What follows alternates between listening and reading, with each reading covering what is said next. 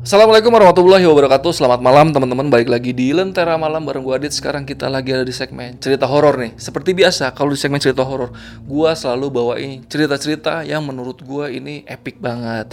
Kali ini gue mau bawain cerita tentang seorang supir jenazah Yang mengalami hal yang mistis banget nih. Selama perjalanan dia nganterin jenazah korban tabrak lari Itu ke rumah dukanya ini sebenarnya lebih bagus kalau dibawain sama Bang Kopaldi sih. Tapi ya karena ini bukan cerita Bang Kopaldi, ya mau nggak mau gue atau Jamal yang bawain. Akhirnya gue yang bawain deh. Lagi pula narasumbernya ini lokasinya jauh dan ini juga bukan cerita Bang Kopaldi. Kayaknya ya kurang enak aja. Masa Bang Kopaldi nyeritain cerita orang gitu ya kan? Dan buat teman-teman yang nggak tahu Kopaldi itu siapa teman-teman bisa nonton video Lentera Malam yang sebelum-sebelumnya. Itu ada supir jenazah yang menceritakan pengalaman mistisnya di video-video kita sebelumnya yaitu adalah namanya Bang Kopaldi. Narasumber yang cukup legend dan banyak di request sama pasukan Lentera Malam. Cerita yang malam ini ini gue bawain, ini ceritanya gue ambil dari lagi-lagi ya dari twitternya Ma atau @desi prayogo 1 jadi makasih banget nih Ma udah ngizinin Lentera Malam buat bawain cerita ini. Dan buat pasukan Lentera Malam atau penonton-penonton Lentera Malam yang baru yang lebih suka baca bisa mampir-mampir ke twitternya Ma. Karena di situ penulisannya lebih details. Kalau di sini kan gue agak sedikit gue rangkum biar lebih cocok untuk di storytellingin. Yaudah Paling segitu aja openingnya biar gak kelamaan. Kita langsung masuk aja ke ceritanya. Tanpa basa-basi lagi, cerita horor dimulai.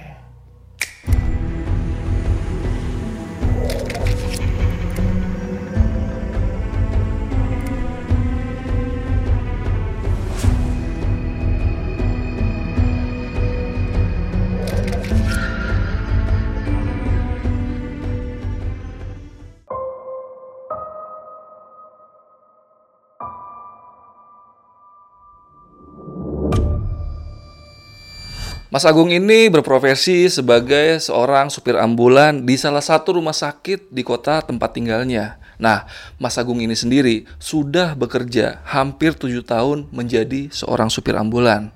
Nah, Mas Agung ini awalnya bekerja jadi supir ambulan di sebuah puskesmas hingga akhirnya karirnya ini menanjak menjadi supir ambulan di rumah sakit.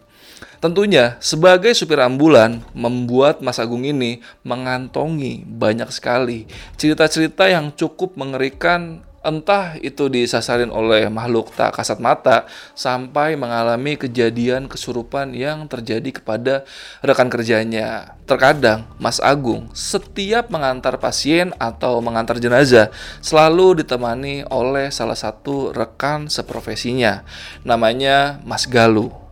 Tujuannya, jika hendak mengantar jenazah ke luar kota, dia ada yang menggantikan sehingga dia punya waktu untuk istirahat sejenak. Tapi kadang-kadang dia harus mengantarkan sendiri jenazah yang ada di rumah sakit. Biasanya sih kalau jenazah yang meninggal dalam satu hari di rumah sakit itu sampai tiga jenazah. Jadi Mas Agung dan Mas Galuh harus berbagi tugas di ambulan yang berbeda. Kalau Mas Galuh sendiri masih baru menjadi supir ambulan kurang lebih tiga tahun bekerja di rumah sakit yang sama dengan Mas Agung. Nah, kali ini Mas Agung ingin membagikan pengalamannya ketika mengantar salah seorang jenazah korban tabrak lari, yaitu seorang pemuda yang usianya sekitar 28 tahun. Berdasarkan informasi saksi di tempat kejadian, pemuda ini mencoba melawan arah, sedangkan dari arah berlawanan ada mobil pick up bak terbuka melaju dengan kecepatan yang tinggi. Akhirnya terjadilah tabrakan dan pemuda ini terseret dengan posisi kepala bersentuhan dengan aspal sampai terbentur berkali-kali ke trotoar jalan hingga kepalanya saat itu kondisinya hancur dan meninggal seketika saat berada di lokasi kejadian. Sayangnya, setelah menabrak, mobil pickup itu berhasil melarikan diri dan untuk informasi lebih jelasnya, Mas Agung tidak tahu perkembangannya.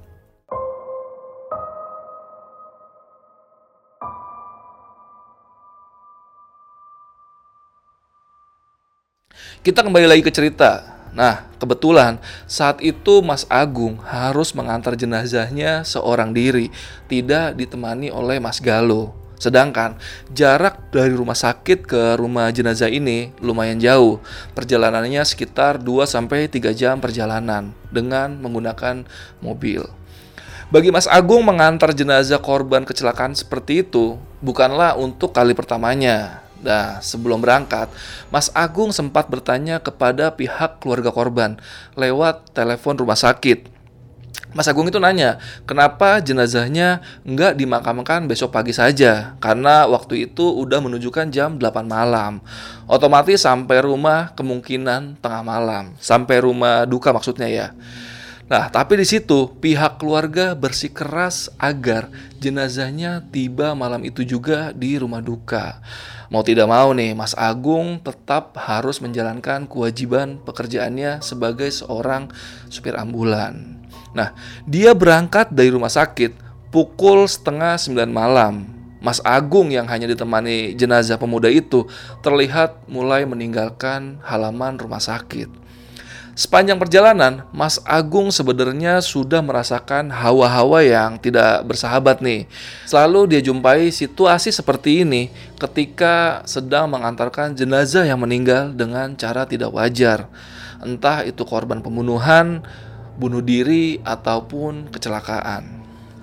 Dia teringat tentang pengalamannya yang pernah mengantar potongan tubuh korban mutilasi yang hendak diotopsi di sebuah rumah sakit. Hawa malam itu sama persis dengan hawa yang dia rasakan waktu mengantar potongan tubuh tersebut. Sering ada yang meniup tengkuk leher bagian belakangnya saat menyetir. Tapi saat itu dia nggak menoleh dan memilih untuk fokus nyetir ke depan. Jalan demi jalan dia lewati, sesekali terdengar suara burung hantu ketika dia melewati sebuah jalan yang sepi. Jadi udah hening banget lah jalan-jalan yang dilewatin sama si Mas Agung ini. Nah, saat dia mulai melewati jalan sepi, biasanya dia lebih memilih untuk menutup kaca mobilnya sekedar untuk antisipasi dari aksi begal ataupun maling. Karena kebetulan Mas Agung ini adalah perokok aktif, jadi pasti buka kaca untuk sebat ya kan. Nah, untuk sampai ke rumah jenazah ini, awal-awal Mas Agung masih melewati jalanan yang cukup ramai dan nggak lama Mas Agung mulai melewati jalan yang sepi sunyi. Jalanan sepi ini seperti tidak berujung dan sama sekali tidak nampak ada aktivitas manusia di sana. Meski sepi, tapi serasa banyak mata-mata seperti melihat pergerakan mobil ambulannya. Mata itu seperti melihat dari celah-celah pohon yang tumbuh tinggi di kanan kiri bahu jalan. Memang rutenya melewati salah satu hutan terangker di wilayah sana. Tapi Mas Agung tidak menyangka kalau jalanannya bisa sesunyi itu. Padahal jalanan yang dia pilih adalah jalanan utama, bukan jalan tikus atau jalan tembusan. Di situ, Mas Agung cuma bisa mengandalkan doa-doa yang dia bisa saja. Sembari terus menyetir, Mas Agung tidak pernah berhenti bersikir di dalam hati sambil tetap waspada. Nggak terasa jam sudah menunjukkan jam 12 malam. Berarti dari jalan yang ramai terakhir tadi sudah dua setengah jam perjalanan, tapi belum keluar-keluar juga dari hutan angker itu. Dia semakin memperkencang zikirnya dan berharap tiba di rumah korban dengan selamat. Di tengah rasa takutnya, Mas Agung mendengar dari arah belakangnya ada suara benda yang terguncang-guncang. Sedangkan dirinya ini sedang tidak melewati jalanan yang berbatu ataupun berlubang. Karena Mas Agung aja duduk dalam kondisi baik-baik aja di bangku supir.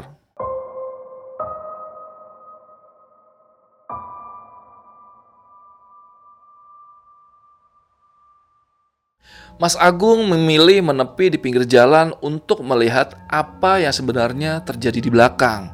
Pas waktu Mas Agung berhenti dan mematikan mesin, suara goncangan itu masih terus berlangsung. Nah, karena penasaran, dia pun mulai mengintip dari sekat kaca antara ruang kemudi dan area belakang, yaitu tempat jenazah diletakkan. Di situ Mas Agung mendapati keranda mayat yang dibawa terguncang-guncang cukup hebat dengan sendirinya. Matanya terpaku hanya memandang ke arah keranda itu. Tubuhnya kaku seakan terkejut dengan apa yang dia lihat, padahal ini bukan untuk pertama kalinya. Gak lama, dia kaget ketika ada suara ketukan tangan seseorang yang mengetuk kaca pintu mobilnya. Dia melihat ternyata di situ ada seorang pemuda yang usianya sekitar 25 sampai 30 tahun berdiri setengah mengintip ke arahnya. Karena takut begal ataupun maling, Mas Agung teriak dari dalam. "Kamu siapa? Mau apa?" Dan pemuda itu pun menjawab, "Saya Fikri, Pak. Saya bukan orang jahat kok. Bapak bisa keluar sebentar?" Saya mau bicara. Entah kenapa, Mas Agung ini memiliki firasat kalau Fikri ini orang baik. Makanya dia percaya dan langsung keluar. Setelah keluar, Mas Agung langsung bertanya kepada Fikri. Mau apa Mas Sampean? Begini Pak, saya mau numpang di mobil Bapak boleh? Saya habis kemah di hutan itu, nunggu pickup nggak lewat-lewat. Kebetulan saya nggak bawa kendaraan pribadi Pak jelas Fikri kepada Mas Agung. Nah, karena Mas Agung ini merasa kasihan, Mas Agung pun bersedia memberikan tumpangan. Tapi sebelum itu, untuk berjaga-jaga, dia memeriksa Fikri terlebih dahulu. Dari ujung rambut sampai ujung kaki. Barangkali ada senjata tajam atau benda yang membahayakan yang dia bawa. Ternyata sama sekali nggak ditemukan apa-apa dan Mas Agung pun langsung mempersilahkan Fikri masuk ke dalam mobilnya. Kebetulan arah mereka sejalan dan sepertinya Fikri adalah tetangga dari jenazah yang diantarkan oleh Mas Agung ini. Karena alamatnya tidak terlalu jauh dari rumah jenazah. Setidaknya Mas Agung punya teman penunjuk arah untuk ke alamat almarhum yang diantarkannya itu.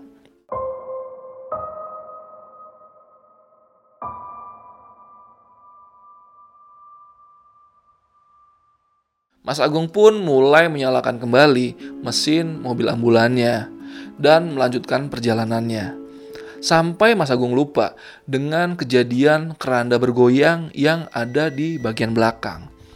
Niat awalnya berhenti mau ngecek atau sebatas betulin, jadi teralihkan dengan sosok Fikri ini. Selama dalam perjalanan, Fikri ini tipe anak yang seru dan asik kalau diajak untuk ngobrol. Hampir di setiap jalan yang mereka lalui, selalu ada aja nih obrolan yang mereka bahas. Bahkan semakin lama obrolannya ini semakin seru dan mereka pun semakin akrab. Nggak terasa sudah pas tengah malam. Mas, kalau lewat sini bakalan jauh. Gimana kalau coba lewat kiri? Pasti langsung ketemu jalan raya ke arah desa almarhum. Ucap Fikri sambil menunjuk arah untuk memberitahu Mas Agung. Mas Agung lalu menjawab, Kamu yakin Rif? Rifki hanya mengangguk dan tersenyum aja nih ke arah Mas Agung. Senyumannya itu khas banget nih. Dia punya lesung pipi, tapi cuma di pipi sebelah kiri aja. Ditambah anaknya itu santun banget.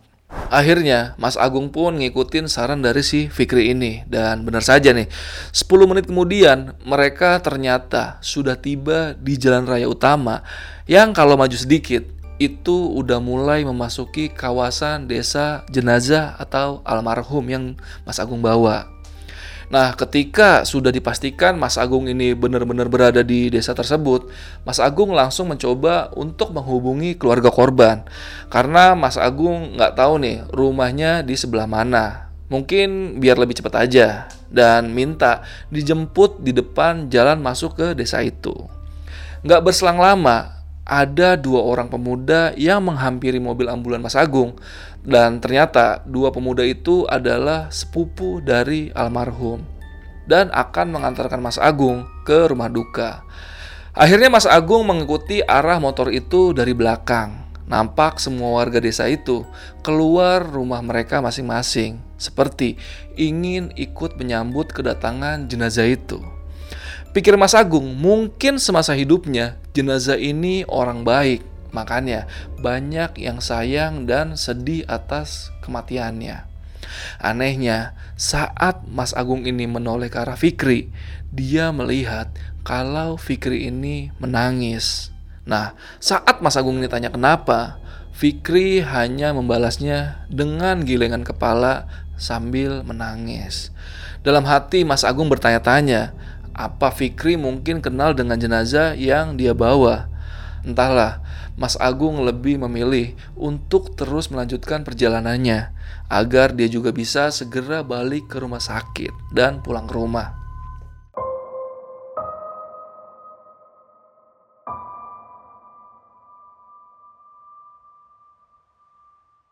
Tidak butuh waktu lama, Mas Agung akhirnya tiba di rumah keluarga almarhum. Di sana ternyata sudah dipersiapkan segala sesuatunya dan rumahnya nampak terang sekali. Ada banyak pelayat juga di sana dan mungkin beberapa adalah anggota dari jenazah yang Mas Agung bawa.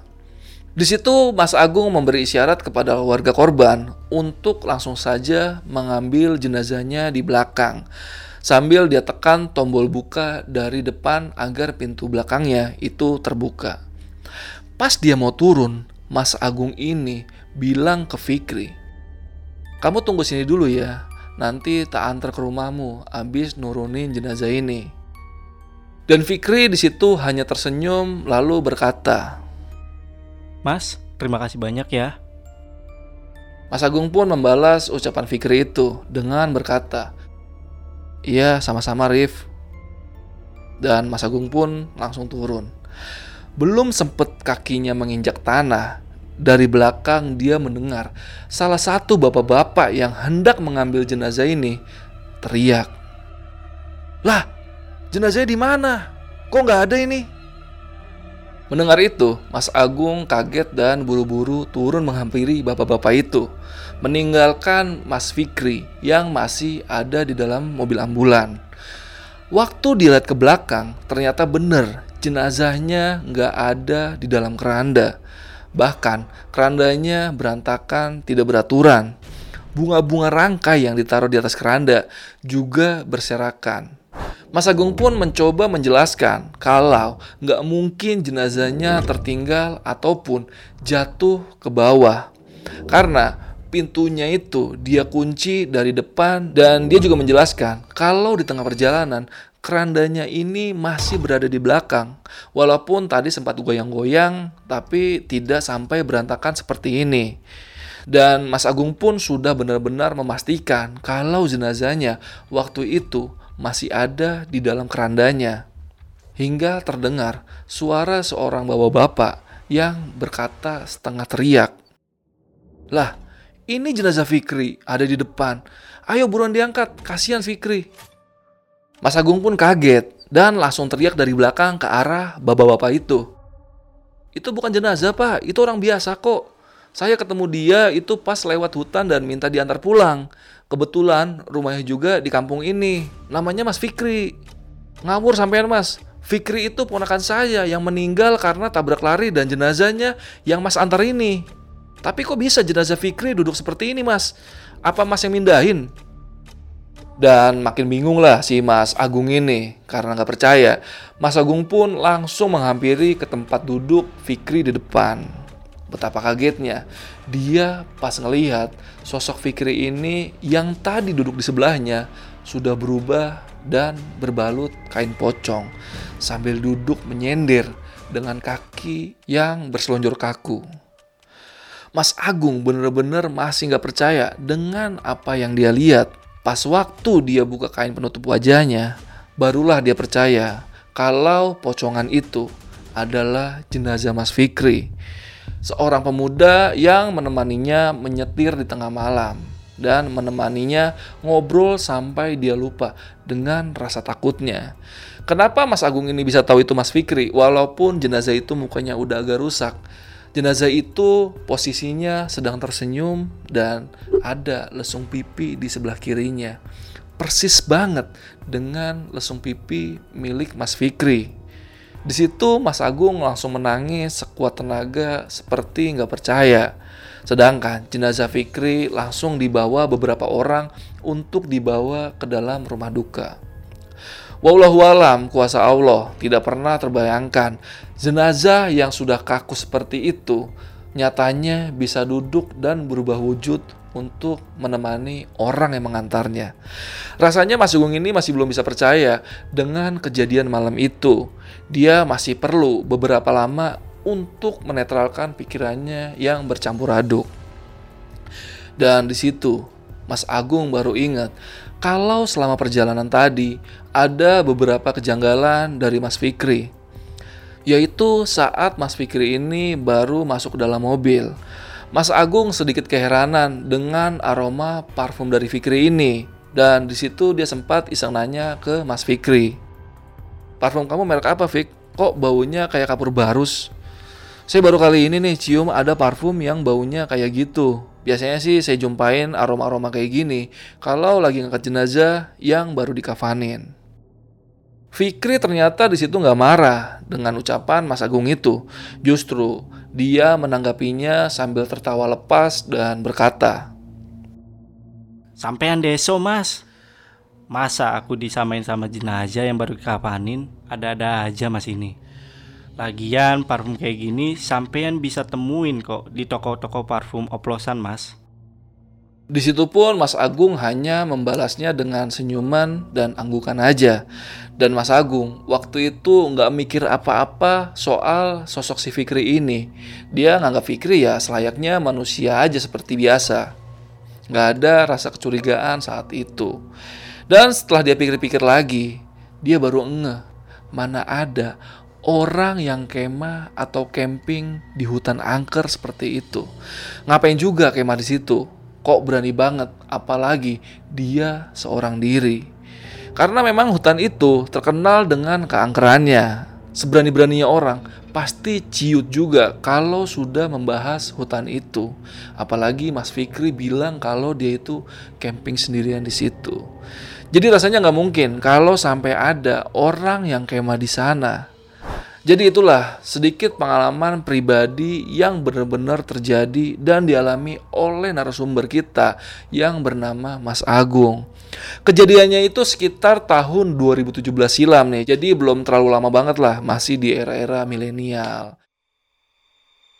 Gimana nih menurut kalian cerita ini keren gak? Kalau gue sih ngerasa cerita ini keren banget Walaupun lebih afdol ini Bang Kopaldi yang bawain Kayaknya bakal lebih keren deh Cuman kan ini kan bukan cerita dari Bang Kopaldi, makanya mau nggak mau gua atau Jamal yang bawa cerita ini dan akhirnya gua yang bawain di malam ini tentang pengalaman mistis seorang supir jenazah. Dan buat teman-teman yang belum tahu Kopaldi itu siapa, teman-teman bisa cek video di Lentera Malam tentang supir ambulan atau supir jenazah. Itulah yang namanya Bang Kopaldi. Dia seorang supir ambulan yang udah beberapa kali menceritakan pengalaman mistisnya selama menjadi seorang supir ambulan. Dan dia juga ada tentang pengalaman dia saat sedang memandikan mayat. Jadi cek aja video-video Lentera Malam yang lainnya atau nanti gua kasih di akhir video lah ada linknya. Yaudah, paling video malam ini cukup segini aja dan gue pesan sama teman-teman supaya besok tetap sahur ya, jangan bolong. Harus tetap puasa ya sampai lebaran nanti. Dan satu lagi nih, sebelum gue closing, gue mau ngingetin buat pasukan Lentera Malam yang pengen ceritanya gue bawain atau Jamal bawain di segmen cerita horor ini atau mau jadi narasumber, kalian bisa langsung aja klik link yang ada di deskripsi. Nanti di situ ada keterangannya lah lengkap di situ. Dan nanti teman-teman bisa dapat benefit dari Lentera Malam. Entah itu uang tunai atau merchandise official dari Lentera Malam. Yaudah, malam ini gue rasa cukup segini aja. Gue Adit dari Lentera Malam. Izin pamit. Bye.